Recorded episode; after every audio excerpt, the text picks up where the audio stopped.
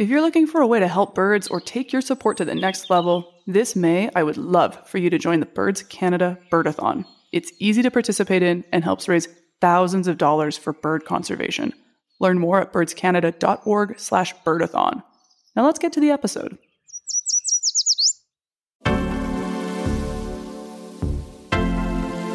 From Birds Canada, this is The Warblers. This is The Wake Up Call, a special podcast series from The Warblers by Birds Canada. I'm Andrea Gress.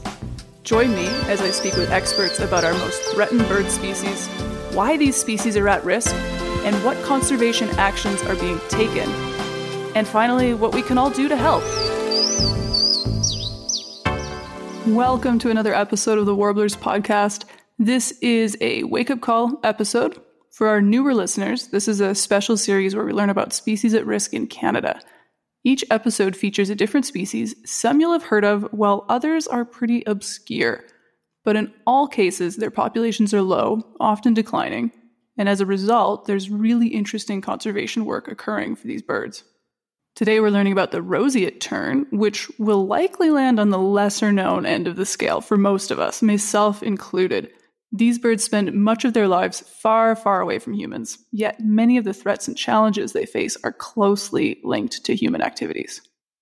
So, our guest today is Julie McKnight, joining us from Halifax.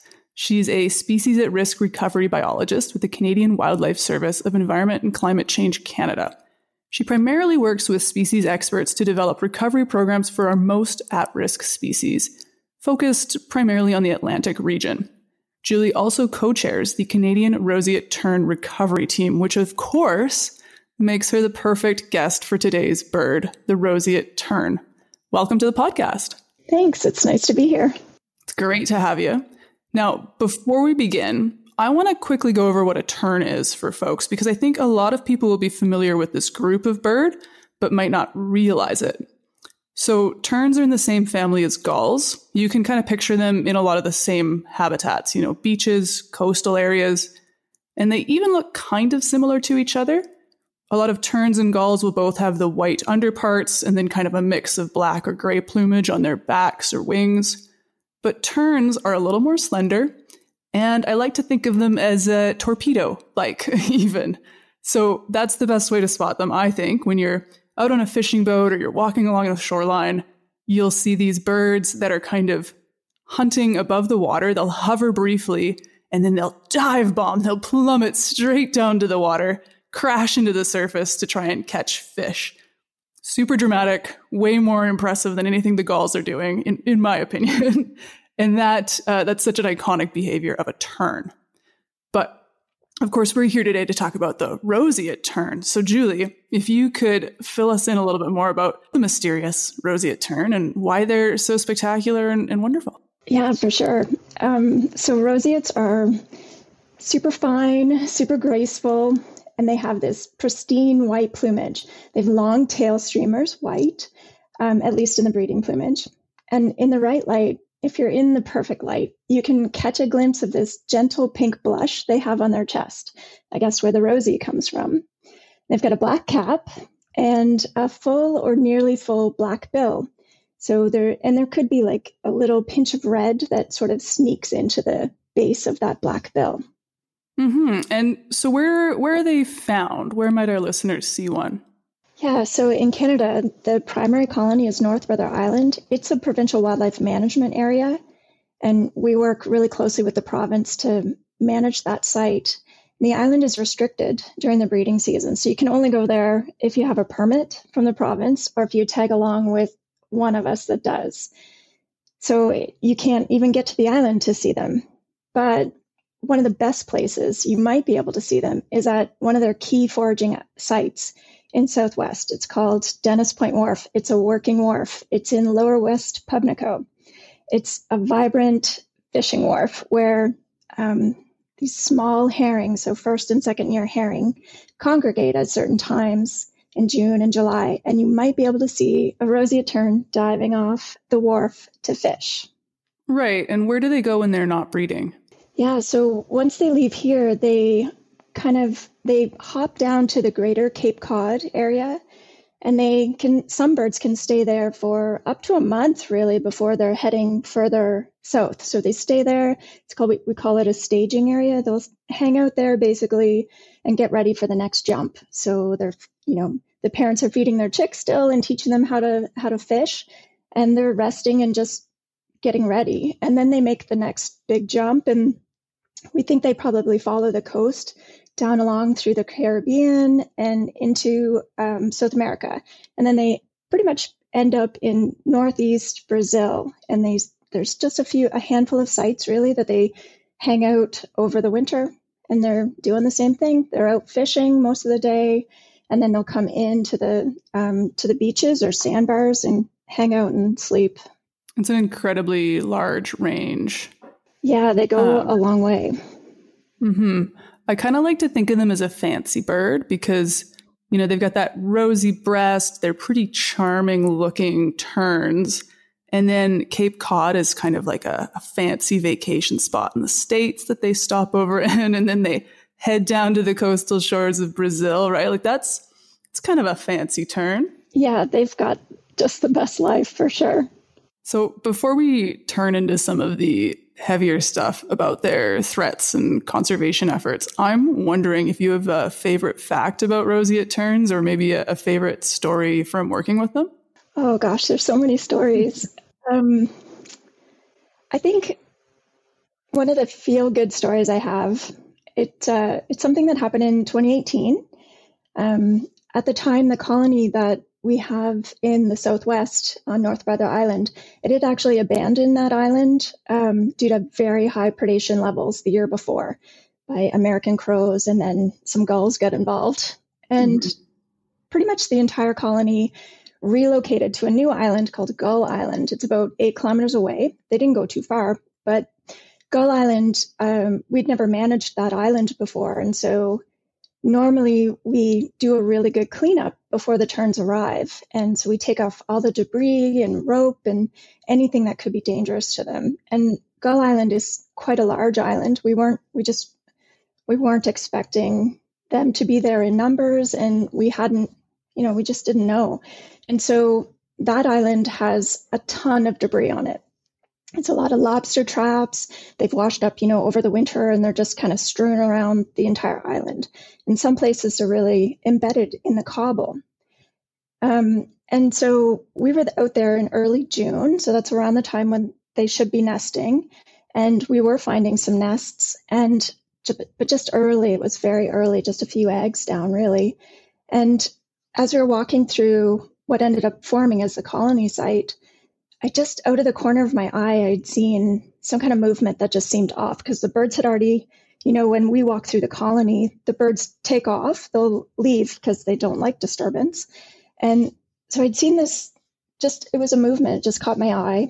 And um, so I, walked towards it and it was an adult roseate caught in a lobster trap like oh. in the netting within the trap and so roseates are really vulnerable to debris like that because they really like to nest under things mm. so hmm. under plywood that's been washed up under lobster traps and so um, i kind of got down really close and just um, reached my hands in and, and i was able to take him out very cautiously i had a good look at him he had a little you know, some minor abrasions, but nothing that made me worried. He looked like he'd be totally fine. And so we let him go. Mm-hmm. That bird did have a band. Um, and we know that he was fine because he ended up nesting that season in a different location, stood well, you know, he stayed pretty clear of the trap after that. Mm-hmm. And um, we just saw him last year. So he's oh. still around, still part of the colony. And so it's just an, it's just one of those moments where we got lucky. He got mm-hmm. lucky. And if we hadn't shown up that day, if the weather had been bad, if we couldn't have landed on the island, he might have died. Yeah. And so it um it's one of the things I, I look back and think, you know, these these birds do need help because we've done some damage to them. For sure. Um, it's kind of interesting that they like to nest under things. So, of course, that's dangerous if there's hazards like lobster traps washed up on the beach. Is it, can that also be beneficial though for conservation? Like, would you be able to make um, sort of like a, a nest box or something that they would nest under to prevent predation risk? Absolutely. So um, the birds are are quite easy to work with in that way, and we know that shelters. So we put out a, a, a nest shelter, and we do lots of different designs, trying to figure out what they like the best. But here in Canada, we mostly use plywood shelters. They're just like a little box with a very small opening, and they go in and they lay their eggs within. It keeps predators away from them. It keeps um, the weather off of them, like too much sun, um, heavy rainstorms, heavy wind, that sort of thing that protects them from that. And it also, you know, where our birds are nesting, roseates always nest with other terns. They like the company, but sometimes company can be um, not so welcome. You know, they um, they fight they mm-hmm. fight at each other. They'll pick at each other if they're too close. Mm-hmm. And so keeping, you know, having the roseates go into their shelter, it keeps them away from all of that disturbance. It keeps their chicks contained so that the parents can um, keep a better eye on them, sort of thing. So we think overall the shelters um, help in in their conservation. Yeah, kind of an interesting um, dynamic with their their nest choices and the habitats they like. Yeah, absolutely. And so, like on a on a natural island, before we would put out shelters for them, they would nest under certain um, species. So, like Angelica, that creates this beautiful, almost umbrella like shelter for them, or, you know, washed up things, or mm-hmm. even beside rocks. So, that year that they nested on, on um, Gull Island, we didn't have shelters out for them um, in the first year. And they would, it's funny because you could really tell where the roseates are, and they're always kind of shinnied up beside a big rock or under debris or something. And it uh, they definitely look for that. They seek that out, even if we don't give them shelters. They're looking for something. Mm-hmm. Speaks to how important it is to get out there and clear out anything that could be dangerous because they're going to try to nestle in underneath it. Yeah, exactly. So, could you talk about um, their connection to the ocean a little bit and some of the bigger threats to their population? Yeah, for sure. Um, you know, the ocean isn't a scenic backdrop for these birds. They're really tied to the ocean and it's their lifeline. It shapes their daily lives. Where they choose to nest, um, it's tied to where they can eat. And you mentioned earlier they they eat they eat fish, and so the team on North Brother Island has shown recently that the birds that are nesting on North Brother Island are really only fishing at two spots, and we think that we might actually be seeing an impact of climate change on the birds and where they're where they're feeding. And so, you know, they're shallow plunge divers. They don't really dive very deep. They're really, they really need the fish to come up to them in the shallow, like in that upper part of the water. And so, as the surface waters are heating up, like we saw this summer, the fish are likely moving deeper and to the cooler water. They're staying down. And so, if you don't have a place where, you know, you have like eddies or ripples or whatever that's pushing, or predatory fish things that are pushing up the smaller fish that these terns eat, it's a struggle for them to get food. And of course, they are feeding their young when they're here. So it's just a really important time for them. I never would have thought of that kind of, you know, I mean, with climate change, there's all kinds of impacts, but just the way it's uh, affecting the fish. Yeah. And how that is in turn affecting the terns. Sorry for that pun. Oh my goodness. we get um, that a um, lot. yeah, I'm sure you do. So, climate change is really the big threat, right? It's one of the really big threats. Um, one of our, you know, one of the things that really is concerning me right now is that we in Canada we have three quarters of the roseate tern population on one very tiny island. So North Brother Island, off of Lower West Pubnico. It's a, it's just the tiniest island. It's like the size of a city lot, very, very small. Wow. And we have, um, you know, 50 or 60 pair of roseates on that, up to a thousand pair of other terns on that. So you can just imagine the density. They're, they're really like build a bill in some cases. They're in there tight. And this island is eroding and it's getting smaller as we go. It's just, you know, a couple of bad winter storms away from disappearing. And so where are they going to go? We don't we don't really have a great handle on where they can go if that island disappears. Mm-hmm. So that's a really big concern. And then these birds, I think I mentioned it earlier, they are kind of fragile. They're facing significant challenges even today. They've got this really small population size. We've only got I think we're about 80 pair in Canada right now, and they're concentrated at just a few key sites. And that really increases the risk that we could lose them from Canada. We had a great horned owl um, hunting at North Brother Island back in 2008, and that one bird took 11 adult roseate terns. That was something like 10% of the colony at the time. Just a significant challenge for these birds, predators that come to the island that attack adults. So, great horned owls and American mink have been really um, awful predation events in our past. And then there are other predators, the aerial predators like gulls, crows that take eggs and take chicks and really uh, drive down the productivity for the year. That's really tough. I know, um, you know, just working with piping plovers, we have a lot of the same issues with avian predators, and they are they're not easy to work with. That's it's a huge challenge. Yeah, and with plovers, they're kind of spread out for the most part. You know, you have a couple of pair at a beach here or there, but with roseates, they're all at one place, or as we know in Canada, they're at three places. And so, if you get an adult predator coming to the site, it's you know, it's it's an emergency. We have to move pretty quickly. So with the great horned owl, we actually worked with the province of Nova Scotia, the wildlife division. They um, developed a, a, trap for us. It's like a soft catch release trap for the owl, and we put it on. Well, it's like a pole trap. So we put it out on the pole, and we trapped for five nights. And owls are tricky; they don't come every night, but when they do, mm-hmm. they create a ton of havoc and just knowing the way that the owl works, we uh, we were able to trap it out and relocate mm-hmm. it to a place far from roseate terns. So that worked. But there have been other cases where we've had American mink come to the colony, and they can American mink are really hard to deal with because they can surplus kill. So they can kill a hundred terns in a couple of nights. And so if you don't catch them quickly, they can just, you know, kill off all the birds in one colony if it's mm-hmm. small enough.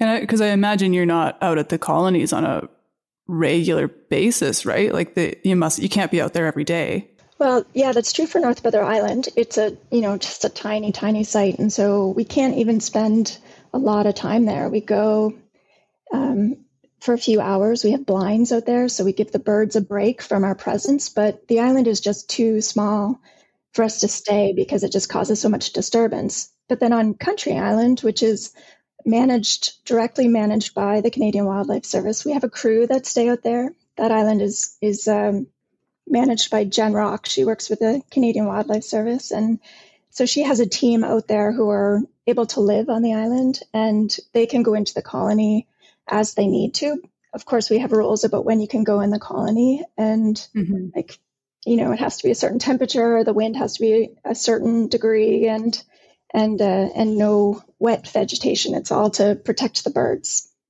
I can kind of picture what it might be like going into a tern colony. That's got to be chaos. Could you describe it a little bit for folks? Yeah, absolutely. Chaos is the perfect word for it. Honestly, it is. Um, it can be really overwhelming. It is so loud and so much vibrancy and so much movement. So going to North Brother Island, we take we take small zodiacs out, and uh, as you're, it's a little chaotic just even getting out of the boat because you're landing on these large cobble boulders, and so um, you jump out and you pull up your boat so it doesn't, you know, disappear from you, and we pull it up onto the bank, and it's quite a steep climb to get up to the ring. It's they all nest, all the terns nest on this cobble ring, basically. And so we kind of um, pick our way up the incline, trying to keep ourselves down so that we're out of the sight of most of the terns. And then the noise is just, it can be super deafening. They know you're coming and they are, um, they are not quiet about about your disturbance. And then we'll put ourselves in our blinds or so we have chair blinds that we can sit in just single chair blinds and we also have a larger blind that can have two people so once we squirrel our way ourselves away into those blinds they start to settle and get used to our presence and um, and then you can kind of figure out who you're watching today and and uh, and really settle in and and take it all in. But it's very loud and um, messy. They, you know, when you have a thousand pair of terns above you, they are they they're messy birds. So you yeah. you have to um, the researchers that go, you have to be okay with that. Like you could get struck. Terns there's generally a handful that are the aggressive ones, and they're almost always common terns. but they will strike at you. They'll flutter down on you and hit you in the head or wherever they can. There's been some blood spilt on the island. Oh, I believe it. You almost want a hard hat.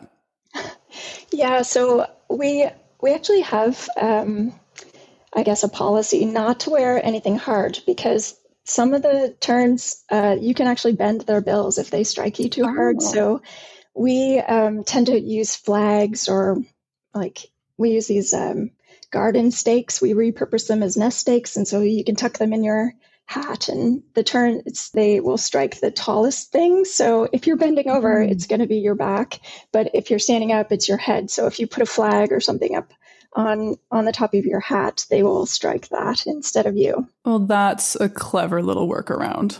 Yes, and some some of the islands, our colleagues in the states wear very funky hats. And there's one island I've seen some pictures where they wear straw hats and sunflowers, and they put different mm-hmm. things in just to um, get the terns to strike something other than them. gosh, the life of a biologist.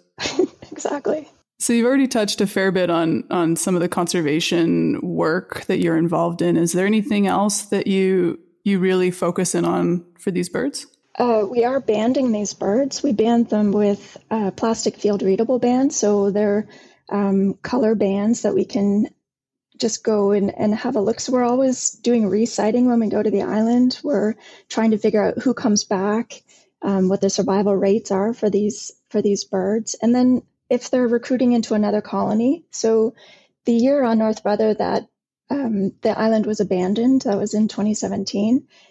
That year, and the following year too, we know from colleagues in the States that quite a few of our birds actually recruited into their colonies down in Maine and in New York. And it's all it's the young ones. So roseates take two to three years to come back to recruit into the breeding population.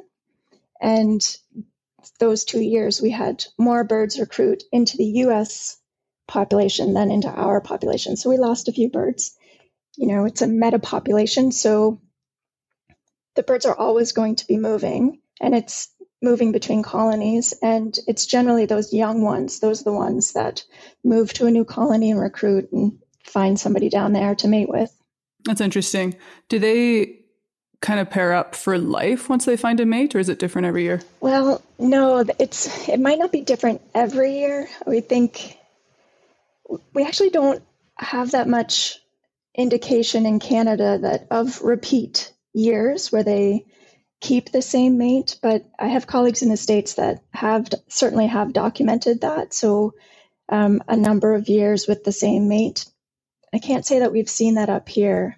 I suppose it must be pretty challenging to study with so much going on on those nesting islands. Well, I think because they do have these very specific places along their migration route and then their wintering grounds, I think it probably does happen more often than we're able to record it. We don't have every bird banded, so we don't always know. But we, um, through some of the work one of my colleagues has done in the States, they've been able to show birds actually pairing up on the trek north.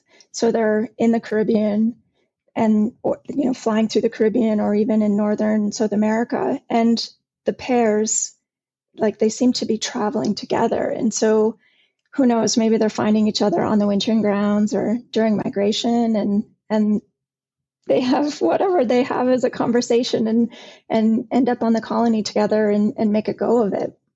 That's actually very, very cool because it's not that typical that birds would be doing that. So, what is the main lesson, if you could pull one out, that this species is teaching us about how we do conservation and how we relate to wildlife? I think roseates do offer us a valuable lesson in conservation. I think they highlight, at least for some species, the need for active, targeted management to secure survival. Um, they've had some historical threats. So in the early 1900s, late 1800s, they were highly prized for their feathers. As you know, they have the most beautiful feathers. And roseates have they had enough resilience that they overcame that. We we didn't lose them. They weren't they weren't extirpated at that time, but they still face a lot of challenges. And yet, with a little bit of help from us, so protecting their habitats, providing shelters for them, managing predators, it's just a small amount of help that they can succeed. But they're not the kind of endangered species that you can just protect their habitat and walk away and they'll be fine. It's not enough. Yeah, it sounds like the threats are so much larger scale. Yeah, exactly. I, I think that's because because they are so um, concentrated at their it it just increases their vulnerability, right? And so roseates and species like roseates, they really remind us that conservation is an active commitment. It requires effort and care, you know, and it also requires this species in particular really requires us to be adaptive. And so things like in the last couple of years, we've through through some connections in Brazil, we've identified a spot where the roseates, as they come in from feeding all day and out in the ocean, they come in to rest at night on these sandbars. And in this one particular place, they're hitting a power line that goes across a beach. And quite a number of roseates have been maimed, either killed or damaged beyond repair. And so, you know, this is something that we hadn't even, you know, was, wasn't on our radar until mm-hmm. our partners got in touch with us. And, and now they are actively working with company, with the power company and, and the communities to mark the lines and monitor and try to figure that out. And then, so that's like on the, on the wintering grounds. But even here in Canada, and in the United States, um, avian influenza has started to rear its ugly head. We've been really lucky that it hasn't it hasn't shown up at any of the any any of our active colonies, but it's really like it could happen at any moment. The tern colonies in the UK have have really seen just a disaster year with avian influenza, and we need to stay vigilant. We have to keep our eyes on these sites and make sure that the birds are doing okay. Yeah, it's an awful lot to think about and worry about there. Um, but so interesting to hear about the the value of that international collaboration, right? Like these birds are, you know, there's only so much we can do here on the breeding grounds, and then they're gone for so much of the year. So it's so important to work with other partners in other countries. Yeah, that is so true. We, you know, we we often call them our birds, but they're not our birds. Mm-hmm. They're here for two, yeah. two and a half months. And this is a, you know, obviously for us to have roseates, they have to breed. So this is a very important part of their life cycle. But then they leave here, they end up in Cape Cod and they're there for a month and then they leave there and they're, you know, they eventually end up in Brazil and, and they spend a significant amount of, of time in Brazil and what they're facing there. We're just really um, figuring all of that out right now. So, for listeners who might want to help out the roseate tern, do you have any actions that they could get into or things they could learn about? Roseates are definitely one of the harder species at risk for the public to interact with. They're secretive by nature. They choose sites far away from people, and they do that on purpose. There are a couple of ways that people can can help them out. Obviously, if you're someone who has access to a boat and you live on the coast, avoiding nesting islands during the breeding season, so from May until July. And then in southern Nova Scotia, the roseates, when they leave North Brother Island, the adults will go off with their chicks. Their chicks are flying at this point, and they're not quite ready to head south. They're hanging out basically before they make that hop. And the parents will sometimes park roseates their chicks at uh, at local beaches, and then they'll go off and forage. So go off to fish out in sea, and so the chicks are just kind of hanging out on the beach. It's a really important time that people, if they're on the beach, the beachgoers, their dogs, if they can give those birds a lot of space and just not disturb them, because every time they fly, it takes energy. But even worse than that, it's that if the chicks get moved too far from where their parents left them, there's a real danger that their parents won't be able to find them again. Mm-hmm.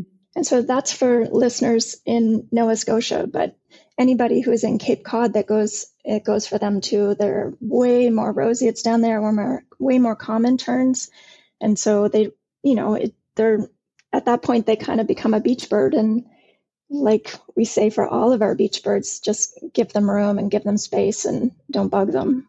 And then I guess one of the other things in our neck of the woods, there are a number of groups in the last couple of years who are are really putting a lot of effort into cleaning beaches, cleaning islands for ghost gear and other debris, other marine debris that just washes up on these islands.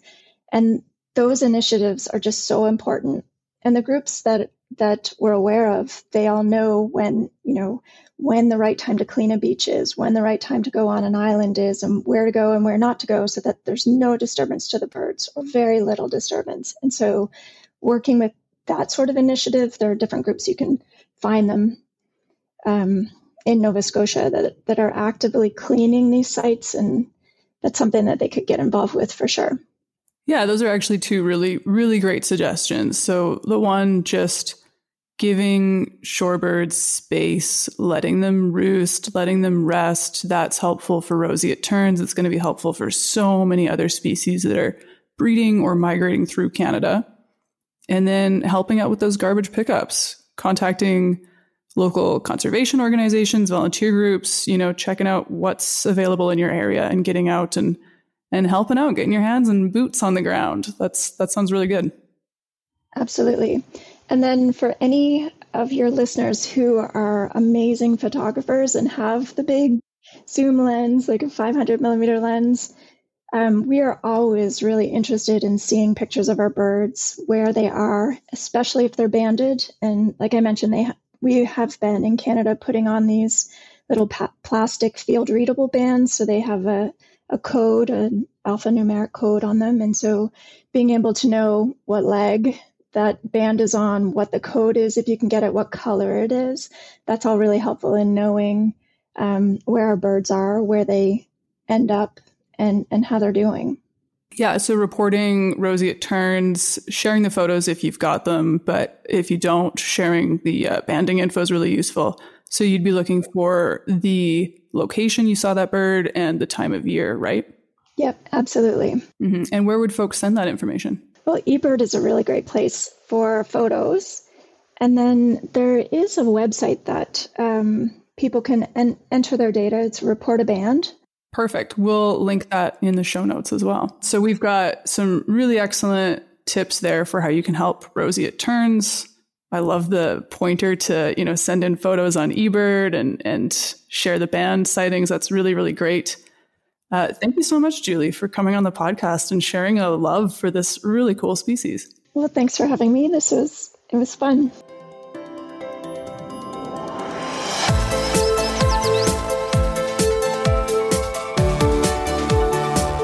The Warblers is a podcast of Birds Canada. Our goal is to bring you the information you need to discover, enjoy, and protect birds. If you like what you hear, please subscribe, leave a review, and share this podcast with everyone you know. Birds Canada relies on the support of donors like you. Visit birdscanada.org slash warblers podcast to make a donation today. The Warblers is produced by Jody Allair, Kate Dogleash, Chris Koo, and Andrea Gress, with music by Jose Mora and art by Alex Nickel. Until next time, keep birding.